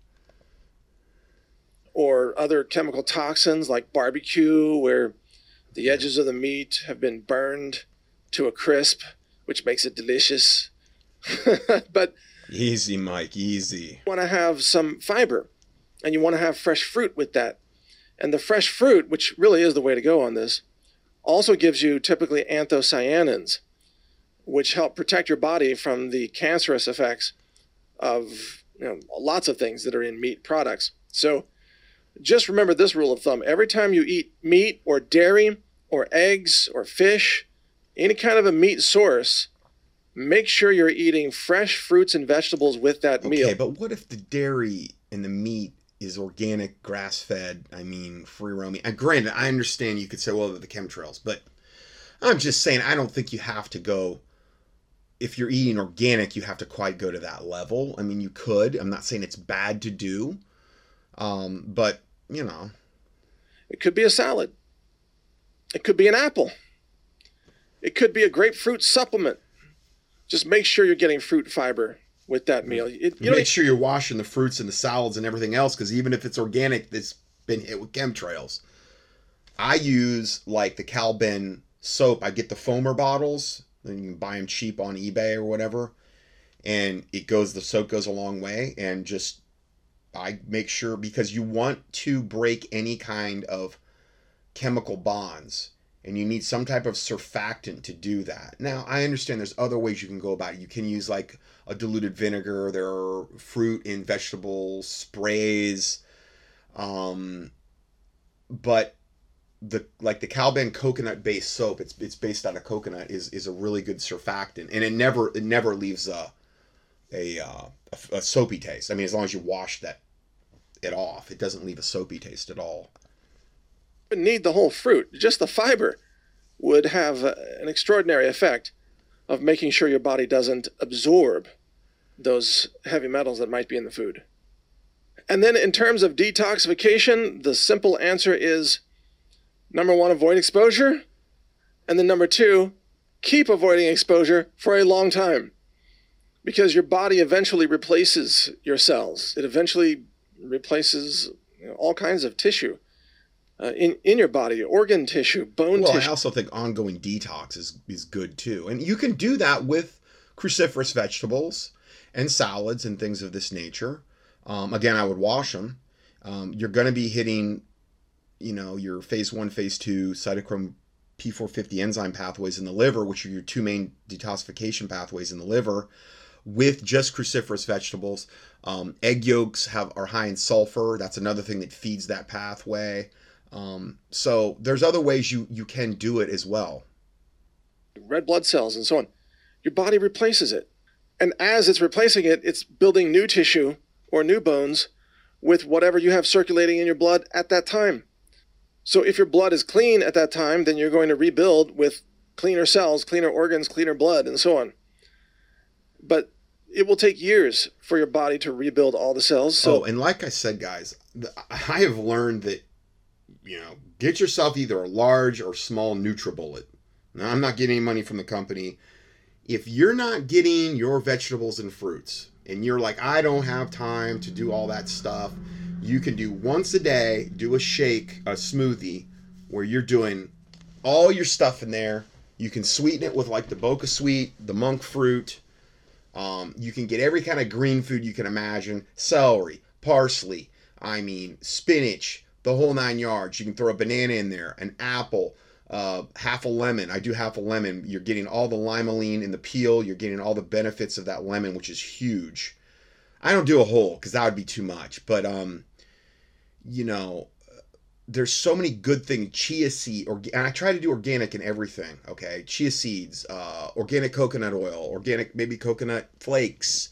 Um, I, I look forward to it. The, the the thing that I don't look forward to is the prepping, because it, it takes me a good, oh, to make one of those with all that stuff. I got to set aside at least ten to fifteen minutes. Um, to do it, but it's like a meal, especially with the coconut oil in there. It's very satisfying. It's not like you just drink it and you're hungry two minutes later. It, it actually is really good. And there's all kind of superfoods. You can put wheatgrass powder. You could put acacia powder in there. Um, these are all things I put in mine, and it's like, wow. I mean, it's, it's just so incredibly good for you on so many different levels, and you don't have to drink it all at once. I mean, it probably wouldn't be assimilated if you did that. If you get a large, you almost need a large Nutribullet to do it right. And then you can drink maybe half and then save another half for later. You can refrigerate it or whatever, um, or have it as a, a meal and then wait another hour or two and eat, drink the rest of it. It's, it's really, and it tastes good. It, it really does. I, I mean, you might think it doesn't, but if you do it right and just experiment with the, um, like the Boca sweet and the monk fruit, um, you're going to have your fruits, and you can put organic strawberries, um, apples, bananas. I mean, it tastes good. It really does if you do it right. Um, and man, I mean, I just can't imagine what the health of Americans would be if, if they were all doing something like that every single day, you know, um, it would be just, that by itself would make such a gigantic difference in people's health. And if they started doing some cardio, um, you know, at least two times a week at bare minimum, you know, just little stuff like that can make a gigantic difference in their health. The longer you stay clean and avoid exposure, the cleaner your body is going to be on everything, from dioxins to heavy metals and pesticides and, you know, bad microbes and all kinds of things. So there are the two answers. Number one, avoid exposure as much as you can. And number two, detox, detox, detox, and make it a lifestyle. Yeah. All right. So let's go to, because I'm starting to really run out of time here. This is the last video on um, East Pal- East Palestine. Um, well, I'm sorry, East Palestine. Uh, environmental protection. I mean, I've said Palestine for years and years and years regarding like Jerusalem in that area. Okay, so I'm sorry if I messed that up sometimes. Environmental Protection Pollution Agency, E P A, lies to uh, East Palestine residents, rejects water filters and testing. So this is another way they're trying to just cover up and just do the most satanic stuff you can imagine there. So it's been more than three weeks since the train disaster in East Palestine, Ohio. Pete Buttigieg paid a now, visit. Now, this la- video was posted b- about two weeks ago. So last week, FEMA has started providing its assistance. The Environmental Pollution Agency is there like it has been from the beginning, but it apparently isn't interested in getting any outside help. Nelson McElveen is the C E O of Century H two O. That's a family-owned company that develops water filtration systems. Well, Nelson's company have offered to give away their filters to East Palestine residents. Yeah, for free. And they've been shot down by the E P A because, of course, the E P A claims that the local water is completely safe. So why would the people need anything like that? Exactly, yeah. Well, Nelson and his team disagree completely. No, drink it right out of the tap. In fact, just go out to the creek and drink it. Suck it right out of the creek. Get on all fours and, and just like a, you know, like a dog, just suck it right out of the creek, you know. In fact, get your head down into the creek bed to really stir up all those chemicals and create that rainbow effect that you've seen when people throw stones in into the creeks there, uh, all the chemicals coming up. You know, bathe in it. I mean, just glory in it, really, is what you need to do. They believe that the E P A is lying to residents about their water. We concur. So in response, they've been going to the residents directly, teaching them how to use their filters and giving them away to those in need. Again, for free. Awesome. So is that a happy ending? Not so fast. Once the E P A learned what was going on, they retaliated. Of course. We want to get more details on how exactly they did that as soon as we can. Why, why do they have to retaliate if there's if there's no risk to anybody, as that uh, wonderful spokes lady for uh, Nor- Norfolk Southern told us, there's no risk at all for anybody. No long-term, short-term, no nothing. Air, water, everything. Why would they even care if they were giving away free filters? And Nelson McElveen joins us now. Sir, thank you so much for coming. We appreciate you being here. Thank you for inviting me, Stu. So the E P A is retaliating on you for giving away, in your humanitarian effort, for free water filtration systems to residents of East Palestine. Well, here's here's what happened. Um, we decided to go in and give them some product, and uh, we got a call from Postmaster General with on a secure video line with uh, some military personnel, and they gave us direct the, the the brown shirt not Nazis are there to police things instructions on what we had to say and do in case, and the word D O J came up, would stop us. We don't know why. We have no idea. It's you know why would anybody want to stop somebody from just helping an, uh, another person, right? We have no idea any of this stuff. That's so because have, all the Luciferians and Satanists want us to die, and they don't want any impediments toward us all dying as quickly as possible. So they don't like you filtering your water and detoxing and doing all this other stuff. No, no, no. Filter or, or cleaning your air. No, they they can't have that. Print out paperwork. We had to carry it with us when we were when we were in East Palestine. Very strange situation. But I'm going to go into one more thing, and I think I got an idea what's going on a little bit further down the road here. I own also an injection molding company, and I worked for one of the largest uh, smoke detector companies many years ago, and I introduced a new material called P V C, polyvinyl chloride, to make the covers and the bases. These products do not burn. There are built-in fire retardant agent in these products. So that's why if you look at your smoke detector in your home, it has this in it so that if the house burns, it's still beeping. That was the idea. How did they burn this material? We have no idea. What did they burn in this material? We have no idea. But we know one thing. I run this material in my, my injection molding company, and if I run it too hot, I can kill everybody in the building within minutes, and if I and I or, and I can chase them out of the building within you know within seconds. It gives off a mustard gas. That is the thing that we basically outlawed in World War One. They burned that material. Where'd those fumes go? And that's why you're seeing dead animals all over East Palestine. We have videotape and footage of dead animals on the railroad tracks everywhere. That's how um, severe this is. And I think personally, we're not being told what's going on there. So here's what we did. We grabbed some water and we're sending it out to a lab to be tested to find out what's in that water. Good. It's real simple. Uh, what does vinyl chloride do in water? It's just a poison. It'll, you know, it's just a poison and all it is. Is there any way, in, I mean, look, is there any way that the water in East Palestine, Ohio is safe? I can't see how. They dropped the train. That train derailed right in the middle of five of their wells. The wells are fifty-seven feet deep. They dropped it right in the middle of the wells. That material went into the ground. And here's how bad it went into the ground. They had to move the railroad tracks, I think about ten feet. Now, I don't want to, I'm sorry, but I've got to say this. When he says polyvinyl chloride won't burn, I'm literally on the, like the chemical page for it. Okay, and one of the things it has is a burn hazard. Okay, um, a flammable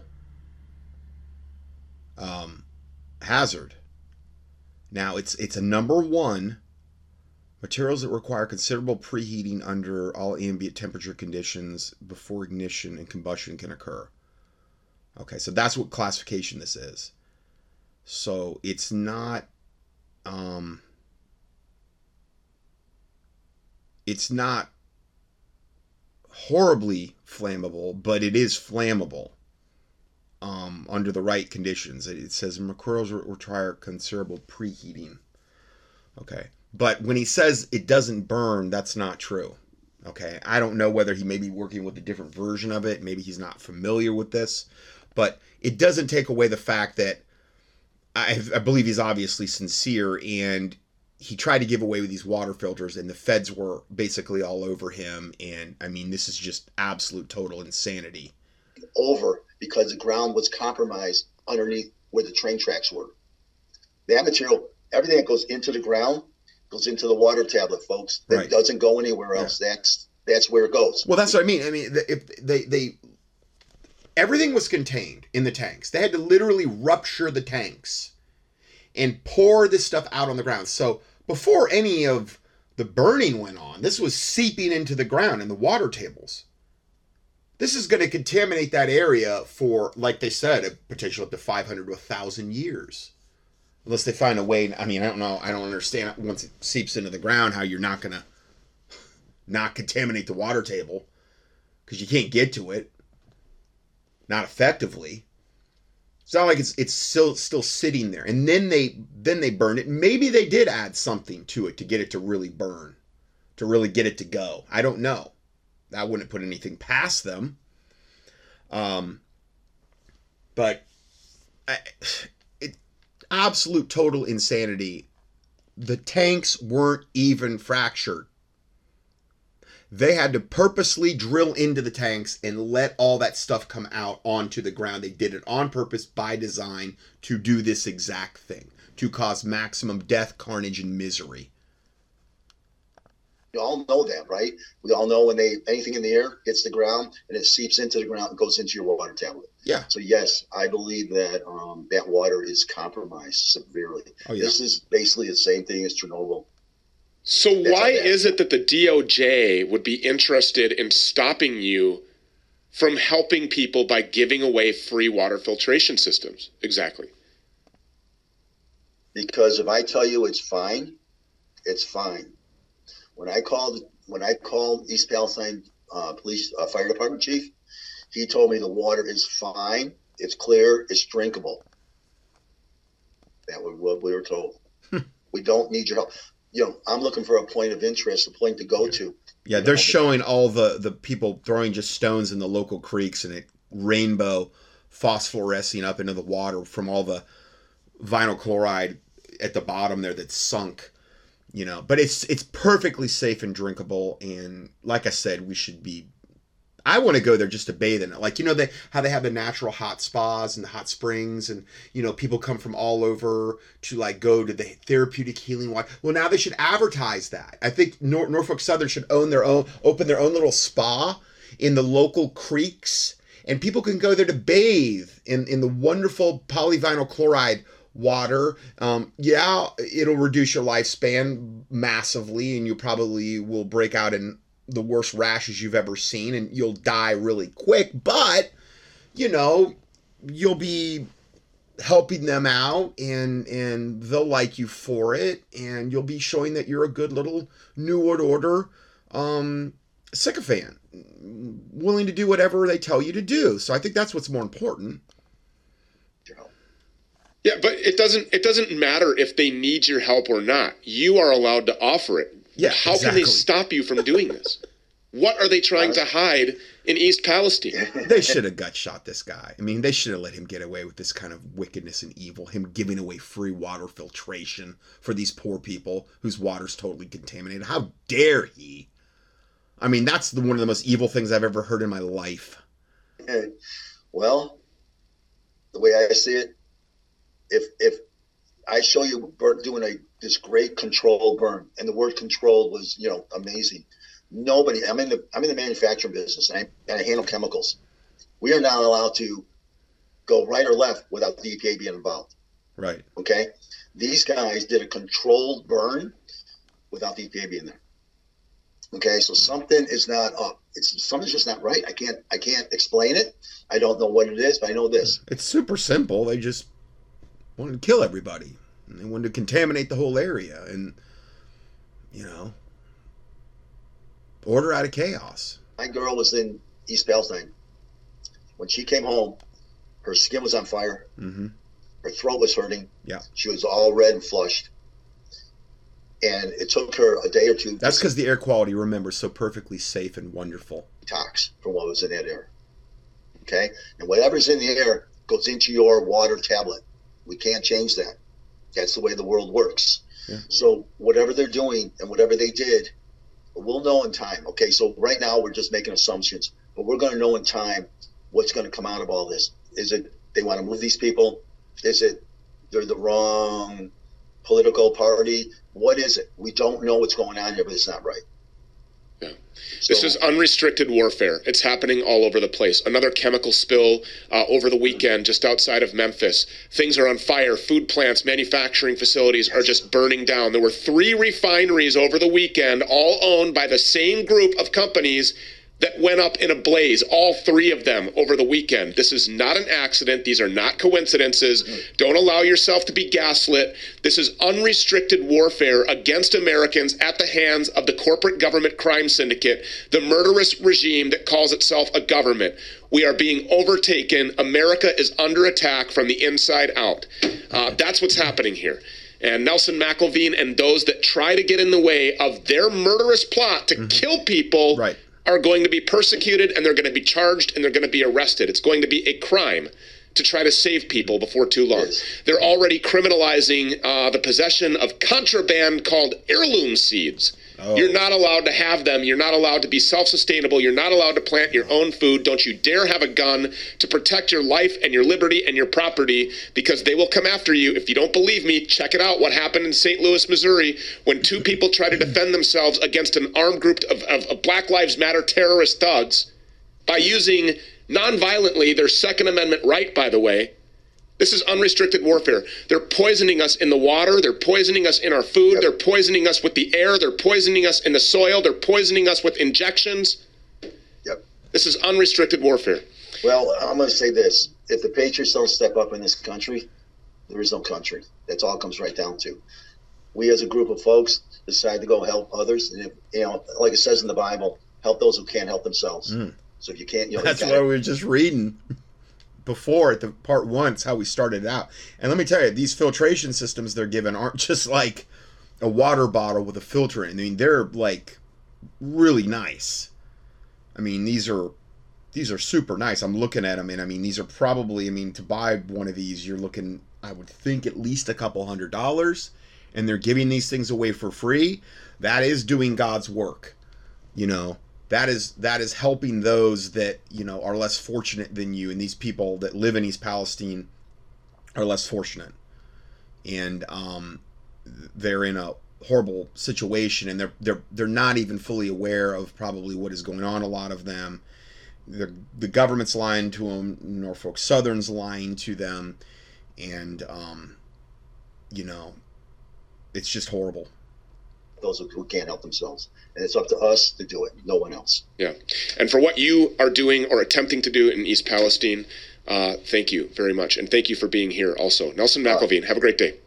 You too. Thank yeah, you. God bless him. Um okay, so we said that. Now uh I gotta wind this up because I'm just about out of time. Now I This is what I titled Scott Johnson's comment regarding B P A and B P F, bisphenol A and F. Now, because we're talking about the water, I wanted to throw this in here.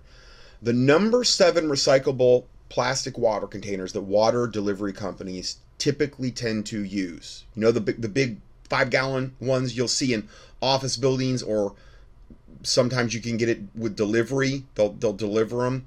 Okay, well, that actual type of of plastic is a um, um, contains bisphenol A. It contains B P A, which has been, you know, I, I got a whole section on. It's a hormone disruptor. It's just not good. It's one of the main one of the main things they're doing now to to, to kill us off. It's listed that you're not supposed to u- use number seven for any kind of food or water, okay?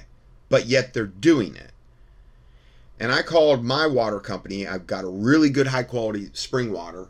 And they said, yeah, that's all true, but you have to heat the containers in order for the B P A to come out. And it's got to be really hot. Okay. So since they weren't going to police themselves, I said, I've already told my listeners that they needed, that would be good if they got a really good high quality spring water that's been that's certified like multiple times per year. And the one I use is like one of three springs, I think, in North Carolina that's certified and they're using. But what is what good is that if, if the water container is leaching B P A into it? Okay, so here's the problem. B P A is extremely hard to test for. And there's only, I could only find one company that really found, I found that a consumer could go to, get it done, get it done the right way. Okay, it's my tap score dot com. My tap, T A P, like a tap, like your um, water coming out of your tap, score dot com. And they've got a B P A test. Problem is, is it's over five hundred bucks just to get the, well, what it really does is, in fact, I got the lab results back. And it's a long test. It's very, very hard to do. And this actually tested for bis, bismethane, bisphenol A, bisphenol A, I mean, all, all these long chemical names, and then also bisphenol F. And there's derivatives. These are other things that can get in your thing. I had to do it because I had already told my listeners that this is a good way to go, and then I realized that this container might not be any good. And I had to do it because I told you to do it, and I, I don't want people contaminating themselves with these things if that's the case. Um, yeah, I had to shell out over five hundred bucks to do it. But I just got the lab reports back. No B P A or B P F or anything like it in the water sample I sent from the water delivery company I use. I hate that they use the number seven plastic containers, but they appear to be good. But even the lady at the water delivery company told me that the only way B P A is released from these types of containers is if they get really hot. Now, how, how hot that is, I don't know. Okay, but all I can tell you is if they're driving around in the summer and the sun's hitting the containers potentially, because a lot of these, some of these are, um, you know, they're on like the outside of the truck. That could be a factor. I don't know. Um, if they're driving around like that in the summer being transported, I have no idea if they would be B P A free then. I don't know. And I can't afford another five hundred dollars plus fee to get this tested again every time I have a whim. But I wanted to at least tell my listeners that I went ahead. I mean, I know the sample wasn't, I mean, if it was contaminated, it would, you know, maybe might have showed B P A. No, it was, it was a very, very clean way. We even videoed it, because if that thing came back full of B P A and all this other garbage, I, I'm, I'm probably going to an attorney. Because I'm like, this is going on all over the country. Somebody needs to bring a class action lawsuit against this type of thing. This is why Taylor wants to, not really to get into this, but just for a righteous purpose, my daughter wants to be able to, you know, because they're, they're trying to kill us so many different ways. I, I can't keep up with it all. Thank God this came back. But remember, the, and I didn't say this, but the water that I tested got delivered in winter up here when it's cold, okay? So there's no chance of, of you know, those containers leaching. I, I was hoping there wasn't. So I don't know if it'd be the same, though, in summer. So just bear that in mind. Anyway, and then I give you a link to this B P A compounds water test, because there's, you know, there's a lot of other reasons you can use the test, but it's just so expensive. I also give you a guide for the number one, number two, number three, number four, five, six, and seven recyclable symbols. It's not a gigantic one, but it's the ones where um, it tells you what it's used for and what the, um, like a number one, which is what you see in all the stores, okay? Now, it can be a B P A-free number one, which is good, but there's other things that, where they could get around that, it could still be bad. But obviously, those are the ones you, you see for any kind of plastic container. Typically what the number one means is it's good for one use. You don't want to keep reusing that over and over again. Okay, it's hard to clean, it absorbs bacteria, flavors, it's, it can also have B P A. Um, the number two, and I'm not going to go through all these, but the number two, um, the number four, and the number five, all of them are listed as transmitting no known chemicals into food, or I'm assuming water. Two, four, and five. One, three, six, and seven are not ideal. Okay? And the thing is, is you just rarely see these two, four, and five used in food and water. You can find them, but it's hard. So, yeah, I wish I had a better, simpler solution for you, um, but that's what I came up with. Okay. Um, then the report, oh boy, I'm about out of time. Uh, seven warning signs you may have B P A toxicity, Doctor John Day, cardiologist. There's a link to that report. Then there's another link to what is B P A and is it a cause for concern? Yes, it is. Um, uh, then they give you a whole bunch of options. Avoiding plastics altogether, it might not be a thing. Drinking bottles with glass or stainless steel, obviously better. Avoiding bottled plastic waters. Um, purchasing food not packaged in plastic cans or lined with B P A-containing plastics. Um, Uh, replacing all your plastic containers with household items may seem daunting, but anyway, they give you some options on what you can do. Then there's another one, plastic identification recycling chart. Are this? Oh, this is actually went along with with the one. Let me move this down. I, it's not letting me move it down, so it's it's all in there though. Everything that I'm covering is is actually in the P D F. You'll see it. Uh, and then five ways to detoxify from synthetic sex hormone bisphenol A. It's a synthetic sex hormone, okay? It's an endocrine disruptor. One of the many ways they're trying to mess us up and, you know, create the whole transgender, lesbian, gay, feminized men. I mean, it's just, it's totally an agenda. This article goes into recognizing and avoiding B P A is the key to eliminating it from the body. In addition to plastic containers and water bottles, B P A is found in unlikely places such as printed receipts. Almost any printed receipt you get is loaded with it. So not accepting those is always good. And if you do accept them, make sure you're... I, I carry like wet wipes with me in the car, like an organic type of wet wipe, and um, some other ways to clean my hands, like the thieves spray and stuff like that, that I've got into before. Um... It can be in a ton of different stuff. B P A can be eliminated by supporting liver detoxification and cultivating a healthy microbiome with organic foods and flora, antioxidant-specific supplements. And if you're going to order any flora from me, now's the time to do it because I don't like to ship flora when it gets hot. Um, I carry two different lines now, one from Innate and one from Biotics. Just I have one from Biotics. But you want you want to get it shipped during when it's cooler. Not when it's at the peak of summer because, you know, that can degrade the product. Um, and then research shows that B P A is secreted, is secreted also in sweat, exercise, sauna therapy, adequate water intake, support the pathway. Now, this article goes into detail on all those five detox pathways for you. So I just wanted to throw that in. We were talking about water with the, you know, the other, the water filtration that we were talking about before. So this is a good segue into that. So that's all I have for today. Uh, God bless you. And Lord willing, we will see you in the next audio.